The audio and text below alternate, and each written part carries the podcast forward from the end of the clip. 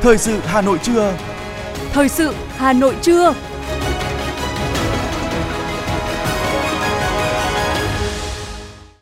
Thanh Hiền và Lê Thông xin được đồng hành cùng quý thính giả trong 30 phút của chương trình Thời sự trưa nay, thứ 6 ngày mùng 6 tháng 1 năm 2023. Những nội dung chính sẽ được đề cập đến trong chương trình. 77 năm ngày tổng tuyển cử đầu tiên, Quốc hội luôn luôn đồng hành cùng dân tộc. Phó Bí thư Thành ủy, Chủ tịch Hội đồng nhân dân thành phố Nguyễn Ngọc Tuấn dự và phát biểu chỉ đạo tại hội nghị tổng kết hoạt động của Hội đồng nhân dân các cấp thành phố. Phần tin thế giới có những tin đáng chú ý. Ukraine từ chối ngừng bắn tạm thời theo đề nghị của Tổng thống Nga. Ấn Độ phát hiện 11 dòng phụ của biến thể Omicron ở du khách nhập cảnh và sau đây là nội dung chi tiết của chương trình. Thưa quý vị các bạn, ngày 6 tháng 1 năm 1946 đánh dấu một sự kiện quan trọng trong lịch sử Việt Nam khi lần đầu tiên người dân thông qua lá phiếu của mình được quyền trực tiếp lựa chọn bầu những người có tài có đức vào Quốc hội để gánh vác công việc nước nhà. Thành công của cuộc tổng tuyển cử đã đánh dấu sự ra đời của Quốc hội nước Việt Nam Dân Chủ Cộng Hòa, ngày nay là Quốc hội nước Cộng hòa xã hội chủ nghĩa Việt Nam. Cuộc tổng tuyển cử đầu tiên của Việt Nam năm 1946 được tiến hành theo những nguyên tắc dân chủ tiến bộ nhất, đó là phổ thông bình đẳng trực tiếp và bỏ phiếu kín đã hoàn toàn thắng lợi. Quốc hội đầu tiên của nước Việt Nam Dân Chủ Cộng Hòa ra đời. Thắng lợi này là một mốc son đánh dấu bước phát triển nhảy vọt đầu tiên về thể chế dân chủ của nước Việt Nam. Thắng lợi đó khẳng định đường lối chủ trương của Đảng ta đúng đắn sáng tạo, thể hiện khát vọng của độc lập tự do của nhân dân Việt Nam, Thắng lợi của tổng tuyển cử cũng khẳng định niềm tin tuyệt đối của Đảng và Chủ tịch Hồ Chí Minh và tinh thần yêu nước của nhân dân ta. Đồng thời đó cũng là sự biểu thị khát vọng dân chủ của nhân dân và sức mạnh của khối đại đoàn kết toàn dân tộc. Trải qua 77 năm hình thành và phát triển, Quốc hội Việt Nam đã thể hiện tinh thần đoàn kết, tập trung trí tuệ, bản lĩnh, thể hiện được ý chí, nguyện vọng của cử tri. Ở giai đoạn cách mạng nào cũng luôn đồng hành cùng dân tộc, hoàn thành sứ mệnh và trọng trách của mình.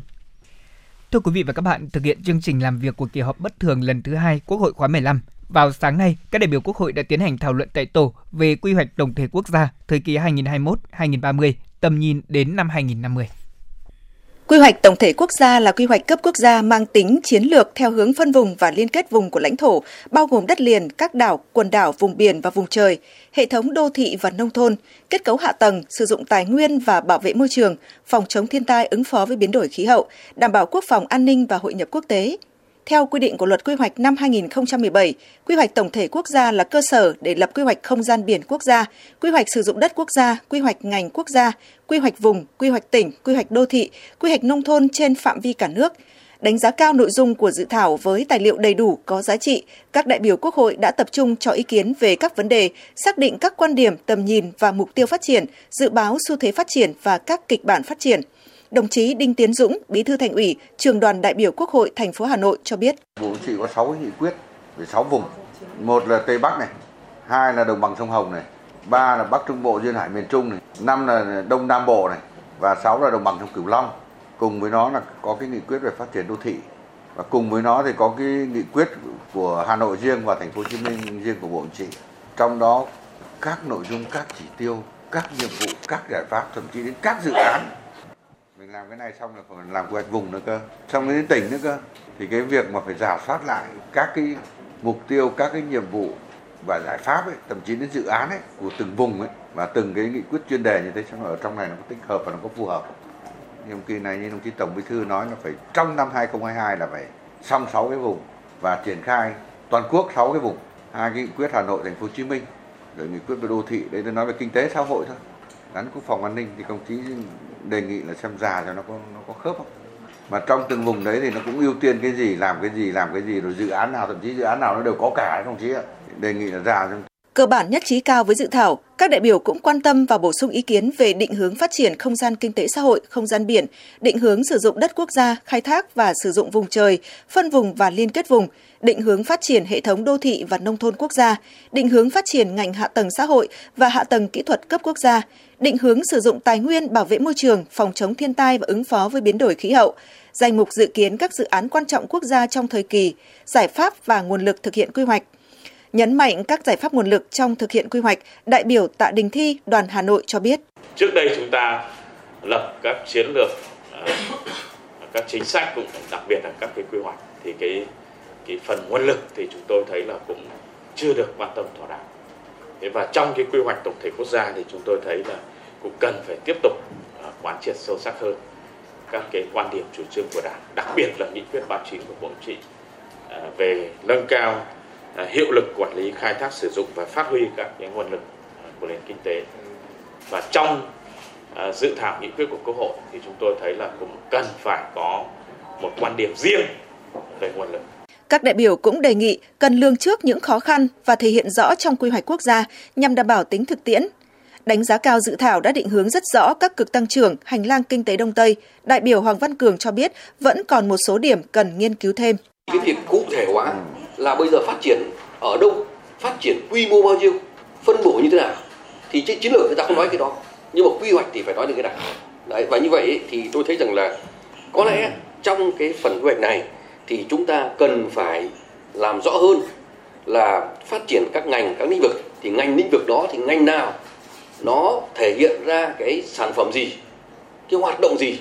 là cái sản phẩm xương sống sản phẩm cốt lõi sản phẩm trụ cột của ngành đó Đấy. chứ còn nếu chỉ nói rằng là phát triển ngành công nghiệp theo hướng là à, gọi là công nghiệp sạch rồi công nghiệp à, à, ô nhiễm vân vân thì nó sẽ nó chỉ là như chiến lược chứ nó không dừng lại được nó không thể hiện được thành là, là quy hoạch cũng trong sáng nay, các đại biểu đã thảo luận tổ về đánh giá thực hiện quy định tại Nghị quyết số 30 ngày 28 tháng 7 năm 2021, kỳ họp thứ nhất Quốc hội khóa 15 về các chính sách phòng chống dịch bệnh COVID-19, đề xuất nội dung đưa vào nghị quyết của Quốc hội về việc chuyển tiếp thực hiện một số chính sách theo quy định tại Nghị quyết số 30 QH15 về các chính sách phòng chống dịch bệnh COVID-19 và cho phép tiếp tục sử dụng giấy đăng ký lưu hành thuốc, nguyên liệu làm thuốc hết thời hạn hiệu lực từ ngày 1 tháng 1 năm 2023 mà chưa kịp gia hạn theo quy định của luật dược.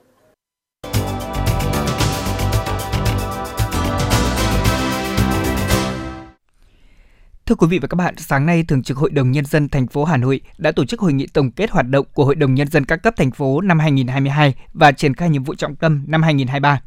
Phó Bí thư Thành ủy, Chủ tịch Hội đồng Nhân dân thành phố Nguyễn Ngọc Tuấn dự và phát biểu chỉ đạo tại hội nghị. Tham dự hội nghị có trưởng ban tổ chức Vũ Đức Bảo, Phó Chủ tịch Ủy ban dân thành phố Dương Đức Tuấn.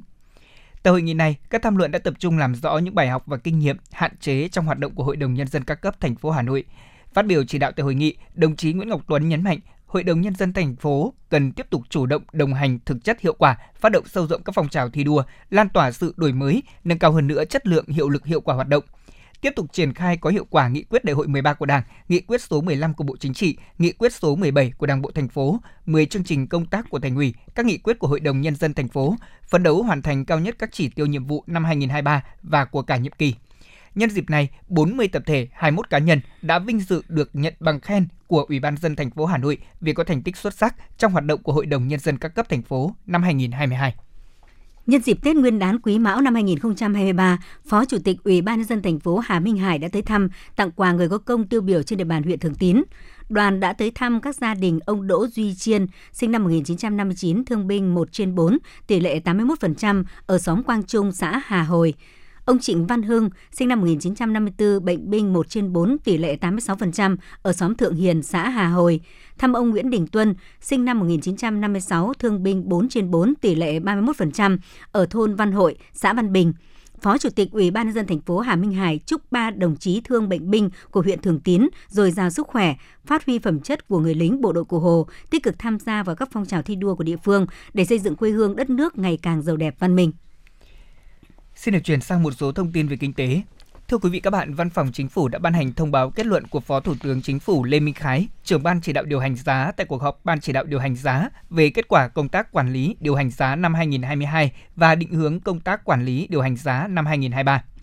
Văn bản nêu rõ, công tác quản lý điều hành giá năm 2023 cần tiếp tục phát huy được những kết quả đã đạt được, thực hiện một cách chủ động linh hoạt, đảm bảo kiểm soát tốc độ tăng chỉ số giá tiêu dùng bình quân của cả năm ở mức khoảng 4,5% theo mục tiêu mà Quốc hội đã đề ra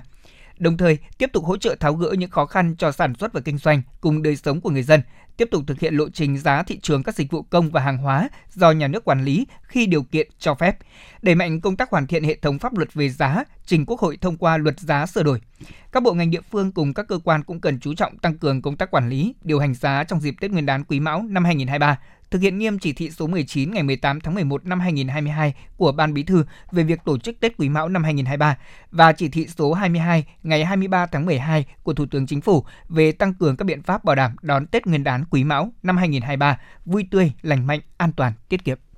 Ngân hàng Nhà nước vừa có yêu cầu các tổ chức tín dụng có biện pháp ngăn chặn việc thanh toán chuyển tiền đối với các tổ chức cá nhân có dấu hiệu hành vi buôn lậu, gian lận thương mại, vận chuyển trái phép hàng hóa qua cảng hàng không quốc tế. Ngân hàng Nhà nước yêu cầu các đơn vị quán triệt, triển khai thực hiện nghiêm túc các chỉ đạo của Chính phủ, Thủ tướng Chính phủ, Ban chỉ đạo 389 quốc gia, trong đó thực hiện tốt công tác trao đổi, cung cấp thông tin theo quy định của pháp luật cho các lực lượng chức năng phục vụ công tác kiểm tra xử lý. Về phía tổ chức tín dụng, cần có biện pháp để ngăn chặn việc thanh toán chuyển tiền đối với các tổ chức cá nhân có dấu hiệu hành vi buôn lậu, gian lận thương mại, vận chuyển trái phép hàng hóa qua cảng hàng không quốc tế.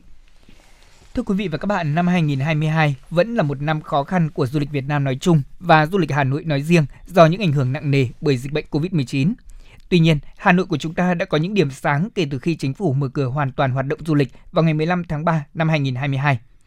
9 tháng hoạt động du lịch Hà Nội đã góp sức cùng với cả nước phục hồi nhanh, đặc biệt là du lịch nội địa vượt xa kế hoạch đề ra. Và năm 2023, Hà Nội phấn đấu đón 22 triệu lượt khách và phát triển 5 tuyến du lịch – đây cũng là thông tin được đưa ra từ hội nghị tổng kết công tác năm 2022 và triển khai nhiệm vụ phát triển du lịch của thành phố Hà Nội năm 2023 diễn ra chiều ngày hôm qua. Ghi nhận của phóng viên Hoa Mai.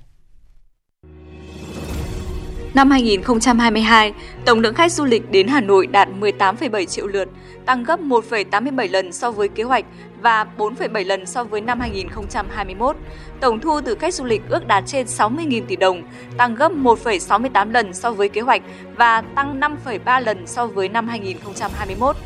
Dấu ấn lớn của du lịch thủ đô trong năm qua là liên tục được các tổ chức báo chí du lịch quốc tế đánh giá cao, đứng trong nhóm những thành phố điểm đến hấp dẫn nhất thế giới. Điển hình, Hà Nội đã vinh dự được Tổ chức Du lịch Thế giới bình chọn là điểm đến du lịch thành phố hàng đầu thế giới vào năm 2022. Hà Nội cũng đứng thứ 13 trong danh sách top 25 điểm đến được yêu thích nhất châu Á vào năm 2022.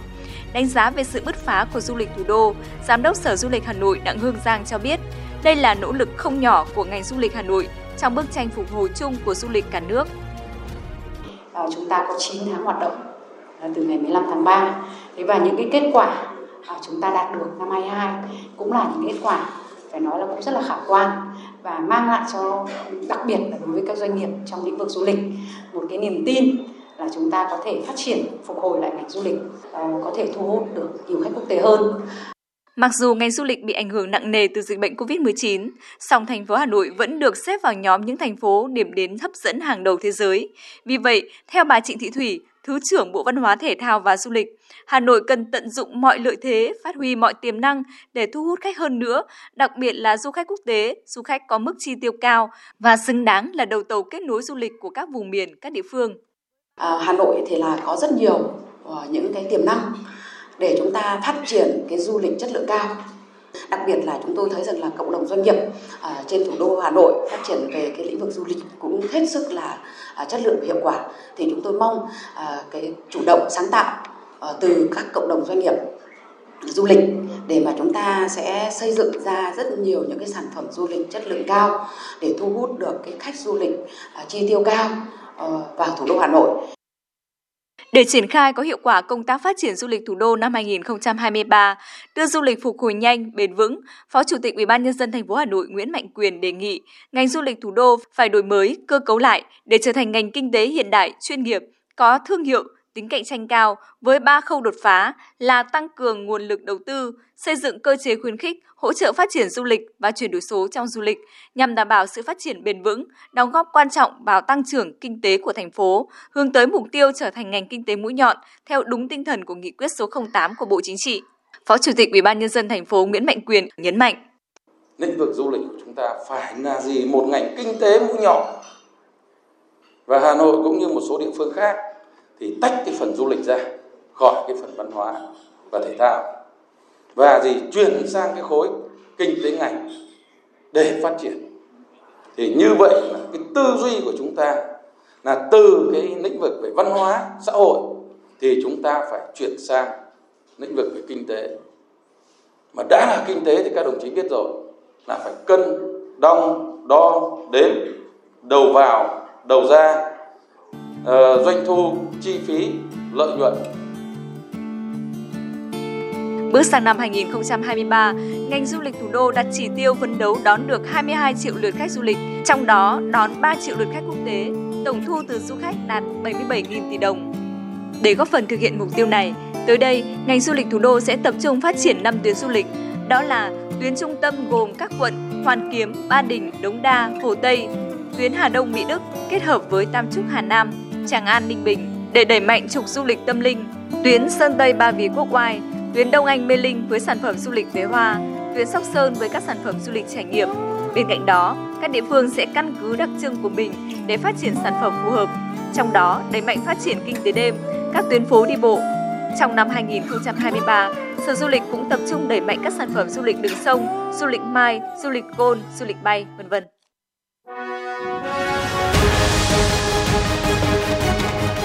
Thời sự Hà Nội, nhanh, chính xác, tương tác cao. Thời sự Hà Nội, nhanh, chính xác, tương tác cao.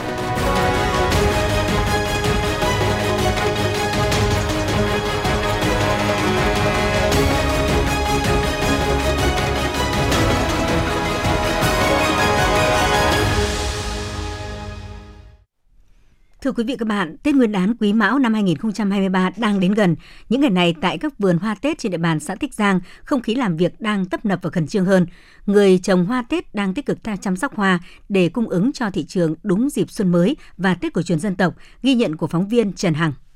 Về xã Tích Giang, Phúc Thọ những ngày này, chúng ta dễ dàng bắt gặp hình ảnh đông đúc, nhộn nhịp tại các khu vườn hoa cây cảnh – khách tham quan và mua hoa từ các tỉnh lân cận, người đi xe máy, người lái ô tô dồn về làng hoa cây cảnh Tích Giang để chụp ảnh và mua hoa mang về. Theo thống kê, toàn xã Tích Giang hiện có khoảng trên 500 hộ trồng, kinh doanh hoa, cây cảnh, trong đó có 150 hecta diện tích chuyển đổi từ trồng lúa và cây kém hiệu quả sang trồng hoa, cây cảnh. Rất nhiều hộ đã mạnh dạn đầu tư xây dựng nhà màng, nhà lưới, thành lập công ty, doanh nghiệp chuyên chế biến, sản xuất các loại hoa, cây cảnh, sản phẩm phụ trợ cho doanh thu hàng trăm triệu đến hàng chục tỷ đồng.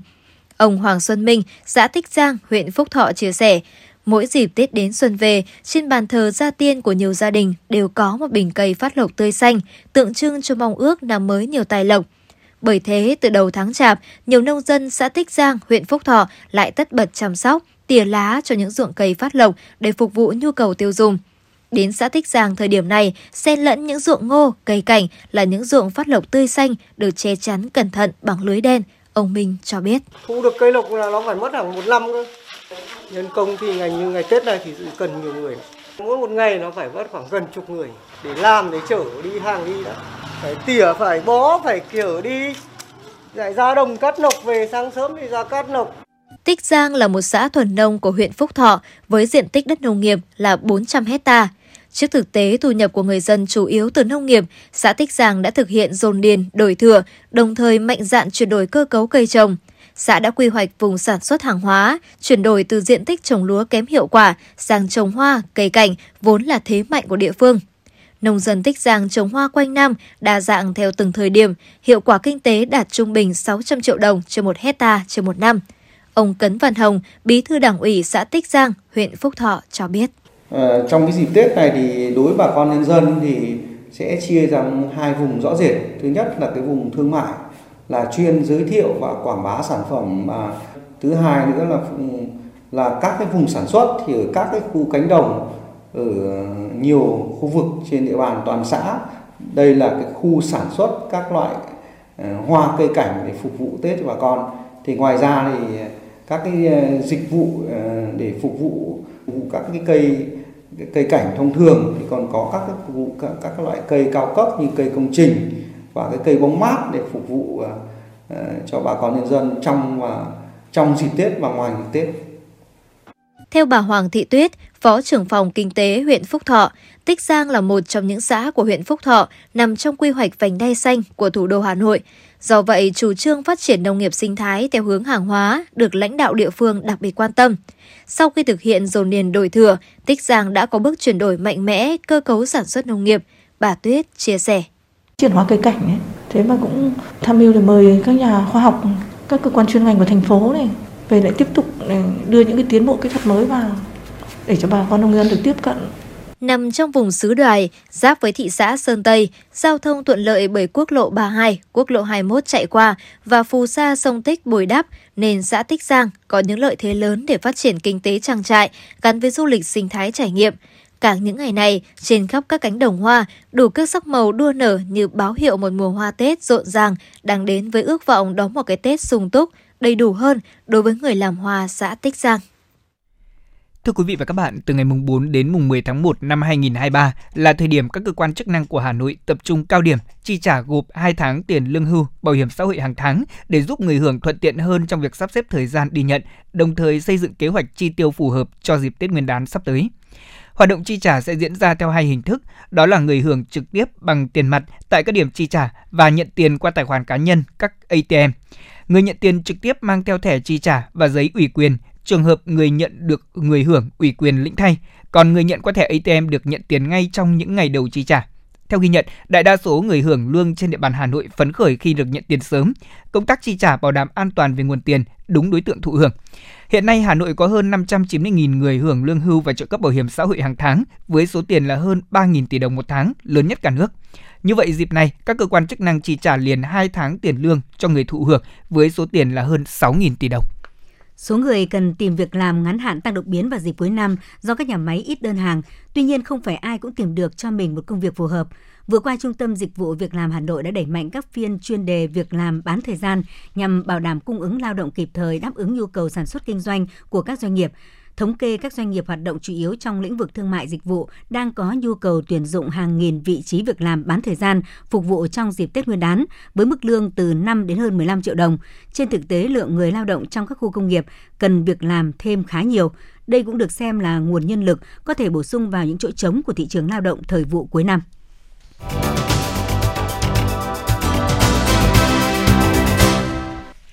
Xin được chuyển sang những thông tin quốc tế. Thưa quý vị, sau khi Tổng thống Nga Vladimir Putin ra lệnh ngừng bắn tạm thời dọc theo toàn bộ tuyến từ ngày 6 tháng 1 đến ngày 7 tháng 1, thời điểm lễ Giáng sinh của chính thống giáo, Kiev đã khước từ thực hiện các bước đi tương tự. Theo cố vấn của văn phòng Tổng thống Ukraine, ông Mikhailo Polodiak, điều kiện chính để ngừng bắn và đình chiến là quân đội của Nga phải rút khỏi lãnh thổ Ukraine và phía Ukraine sẽ không xem xét các điều kiện khác. Liên minh châu Âu và Anh cũng đã bày tỏ quan điểm về vấn đề này. Trên mạng xã hội Twitter, Chủ tịch Hội đồng châu Âu Charles Michel cho rằng cách duy nhất để khôi phục hòa bình và an ninh là Nga rút quân đội khỏi Ukraine. Về phần mình, Ngoại trưởng Anh James Cleverly cho rằng lệnh ngừng bắn được Nga đưa ra nhân lễ Giáng sinh của chính thống giáo sẽ không có ích cho việc thúc đẩy triển vọng hòa bình. Ngoại trưởng Pháp Catherine Colonna tuyên bố Paris đang tìm cách duy trì hoạt động liên lạc hiện nay với Nga ở tất cả các cấp để cho phép trao đổi thông tin tự do về các chủ đề an ninh quan trọng trong bối cảnh xung đột tại Ukraine. Trả lời phỏng vấn hãng truyền thông LCI, Ngoại trưởng Colonna nêu rõ Pháp đã liên lạc với Nga ở mọi cấp và mong muốn duy trì những hình thức liên lạc này. Trong một tuyên bố chung đưa ra ngày 5 tháng 1, các phe phái tại Libya thông báo việc nhất trí nhanh chóng đạt được cơ sở hiến pháp nhằm thúc đẩy một giải pháp chính trị ở quốc gia Bắc Phi, vốn đang chìm trong bất ổn chính trị và an ninh này. Tuyên bố trên được đưa ra tại cuộc họp cùng ngày ở Cairo sau nỗ lực mới nhất của Ai Cập nhằm chấm dứt chia rẽ và xung đột giữa các phe phái đối địch ở Libya phe đối lập Venezuela đã bầu cựu nghị sĩ Dinoras Fegura làm chủ tịch quốc hội năm 2015 để thay thế cho nhân vật đối lập là Juan Guaido sau khi chính phủ lâm thời mà ông này tự xưng là tổng thống đã bị giải thể. Bà Figura hiện đang sinh sống tại Tây Ban Nha và nhiệm vụ được phe đối lập đưa ra với nhân vật lãnh đạo mới này đó là thành lập một ủy ban có nhiệm vụ bảo vệ tài sản của Venezuela ở nước ngoài. Bộ trưởng Công nghiệp và Thương mại Quốc tế Malaysia Rafu Arif khẳng định Quốc gia Đông Nam Á này tiếp tục thực thi các nội dung của Hiệp định Đối tác Toàn diện và Tiến bộ Xuyên Thái Bình Dương. Trả lời báo chí về khả năng chính phủ Malaysia có đánh giá lại Hiệp định Thương mại Tự do này hay không, Bộ trưởng Jafu Arif cho biết chính phủ, Thủ tướng An Anwa đã ký tất cả các thỏa thuận hành chính cần thiết để đảm bảo việc xuất nhập khẩu của nước này có thể tiếp tục theo nội dung hiệp định đã phê chuẩn. Ngân hàng Trung ương Nhật Bản BOJ đang chú trọng hơn đến chỉ số lạm phát không bao gồm giá nhiên liệu và có thể sẽ nâng dự báo về chỉ số này trong báo cáo quý công bố vào tháng này. Trong các dự báo hiện tại được công bố vào tháng 10 năm 2022, BOJ nhận định chỉ số giá tiêu dùng không bao gồm giá thực phẩm tươi sống và giá năng lượng trong tài khóa của năm 2022 sẽ tăng 1,8% so với tài khóa của năm 2021. Trong khi đó, tài khóa của năm 2023 và 2024, chỉ số này được dự báo tăng 1,06%. Các nguồn tin của Bộ Y tế Ấn Độ cho biết nước này đã phát hiện tổng cộng 11 dòng phụ của biến thể Omicron ở những du khách quốc tế, những người đã đến quốc gia Nam Á này trong khoảng thời gian từ ngày 24 tháng 12 năm 2022 đến ngày 3 tháng 1 năm 2023. Theo các nguồn tin trên, trong số 19.227 hành khách thực hiện xét nghiệm COVID-19 trong giai đoạn này, có 124 người phát hiện dương tính. Trong số các dòng phụ được phát hiện có BA.5.2 và BF.7 vốn đang lây lan tại Trung Quốc trong thời gian gần đây. Sau cuộc họp liên bộ ngày 5 tháng 1, nhà chức trách của Thái Lan đã quyết định điều chỉnh một số quy định phòng ngừa COVID-19 đối với du khách nước ngoài trên tinh thần không phân biệt đối xử đối với du khách đến từ bất cứ quốc gia nào. Các biện pháp mà nhà chức trách của nước này thông qua bao gồm việc yêu cầu tất cả mọi du khách xuất trình chứng nhận đã tiêm ít nhất là hai liều COVID-19. Những du khách đi tiếp từ Thái Lan đến một quốc gia yêu cầu kết quả xét nghiệm PCR âm tính thì phải chứng minh mình đã mua bảo hiểm y tế. Các quan chức Mỹ và Mexico cho biết Mỹ dự kiến sẽ tiếp nhận 30.000 người di cư mỗi tháng từ các nước Cuba, Nicaragua, Haiti và Venezuela.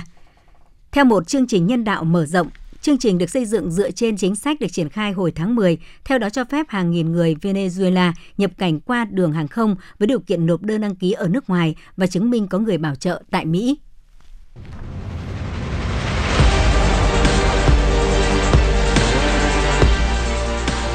Bản tin thể thao.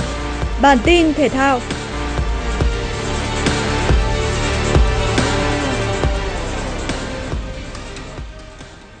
16 giờ 30 chiều nay, đội tuyển Việt Nam sẽ có chuyến làm khách được dự báo là khó khăn nhất kể từ khai màn AFF Cup 2022 với chủ nhà Indonesia. Sau thảm kịch dẫm đạp khiến 133 người tử vong tại sân vận động Kanjuruhan, chính quyền Indonesia đã yêu cầu các sân đấu trên cả nước không đón khán giả hoặc hạn chế số lượng với sự cho phép của cảnh sát. Chính bởi vậy, sân vận động Gelora Bung Karno có sức chứa tới 77.193 chỗ ngồi, nhưng để đảm bảo an ninh nên chỉ 50.000 vé được bán ra. Giờ thi đấu chính thức cũng đã được đẩy sớm lên 3 tiếng nhằm giúp các cảnh sát kiểm soát đám đông tốt hơn. Theo thông tin từ ban tổ chức AFF Cup 2022, các thẻ vàng đã phải nhận ở vòng bảng của 4 đội góp mặt ở bán kết sẽ được xóa bỏ. Đội tuyển Việt Nam có Văn Toàn nhận thẻ đỏ nhưng đã chịu án treo giò ở trận gặp Singapore, trong khi Văn Thanh và Hoàng Đức mới chỉ nhận một thẻ vàng. Như vậy đội bóng áo đỏ sẽ không có cầu thủ nào bị treo giò ở trận đấu này. Bên cạnh đó, luật bàn thắng sân khách sẽ bắt đầu được áp dụng trở lại từ bán kết mùa giải này. Trường hợp hai đội có tổng tỷ số bằng nhau sau hai lượt trận, đội nào ghi được nhiều bàn thắng trên sân khách hơn sẽ giành chiến thắng. Trường hợp hai đội có cùng tổng bàn thắng, cùng số bàn thắng sân khách thì sẽ đá tiếp hiệp phụ sau khi kết thúc thời gian thi đấu chính thức của trận lượt về. Nếu tiếp tục hòa sẽ phân định thắng thua trên chấm luân lưu. Luật bàn thắng sân khách được áp dụng tại AFF Cup 2004, mùa giải đầu tiên áp dụng thi đấu lượt đi và lượt về từ vòng bán kết. Tới mùa giải 2020 do ảnh hưởng của dịch Covid-19, giải tổ chức tập trung tại Singapore nên luật bàn thắng sân khách bị hủy bỏ, dù vẫn thi đấu hai lượt trận đi và về từ bán kết. Việc AFF Cup áp dụng trở lại luật bàn thắng sân khách cũng đồng nghĩa thầy trò về Park Hang-seo cần phải nỗ lực sút tung lưới chủ nhà Indonesia ở trận bán kết lượt đi trên sân Pungkano vào lúc 16 giờ 30 hôm nay. Tại giải Ngoại hạng Anh, Manchester City bước vào trận đấu trên sân Stamford Bridge với mục tiêu giành chọn 3 điểm để tiếp tục bám đuổi đội đầu bảng Arsenal. Tuy nhiên, phải sang tới hiệp 2, thế trận mới có sự thay đổi. Huấn luyện viên Pep Guardiola tung và Grealish và thay Foden cùng Bernardo Silva và ngay lập tức đạt hiệu quả. Số 10 có một đường chọc khe vượt qua toàn bộ hàng phòng ngự Chelsea hướng tới cột xa, đặt Mares vào thế không thể không ghi bàn. Chelsea đã nỗ lực dồn lên để tìm bàn gỡ trong những phút còn lại nhưng bất thành. Thua 0-1 trên sân nhà, đoàn quân của huấn luyện viên Graham Potter bị đẩy xuống vị trí thứ 10 với 25 điểm sau 17 trận. Còn với Man City, chiến thắng giúp họ có được 39 điểm để củng cố vị trí nhì bảng. Họ hiện kém đội đầu bảng Arsenal 5 điểm và hơn 4 điểm so với đội bám đuổi Newcastle. Dự báo thời tiết vùng châu thổ sông Hồng và khu vực Hà Nội chiều và tối ngày 6 tháng 1. Vùng đồng bằng Bắc Bộ chiều nắng đêm không mưa, nhiệt độ từ 18 đến 24 độ. Vùng núi Ba Vì Sơn Tây chiều nắng đêm không mưa, nhiệt độ từ 18 đến 23 độ. Ngoại thành từ Phúc Thọ tới Hà Đông chiều nắng đêm không mưa, nhiệt độ từ 19 đến 23 độ. Phía Nam từ Thanh Oai Thường Tín đến Ứng Hòa, chiều nắng đêm không mưa, nhiệt độ từ 19 đến 23 độ. Mê Linh Đông Anh Sóc Sơn, chiều nắng đêm không mưa, nhiệt độ từ 18 đến 22 độ. trung tâm thành phố Hà Nội, chiều nắng, đêm không mưa, nhiệt độ từ 19 đến 24 độ. Quý vị và các bạn vừa nghe chương trình thời sự của Đài Phát thanh và Truyền hình Hà Nội, chỉ đạo nội dung Nguyễn Kim Khiêm, chỉ đạo sản xuất Nguyễn Tiến Dũng, tổ chức sản xuất Quang Hưng, đạo diễn Kim Oanh, các phát thanh viên Thanh Hiền Lê Thông cùng kỹ thuật viên Kim Thoa thực hiện. Hẹn gặp lại quý vị và các bạn trong chương trình thời sự sau.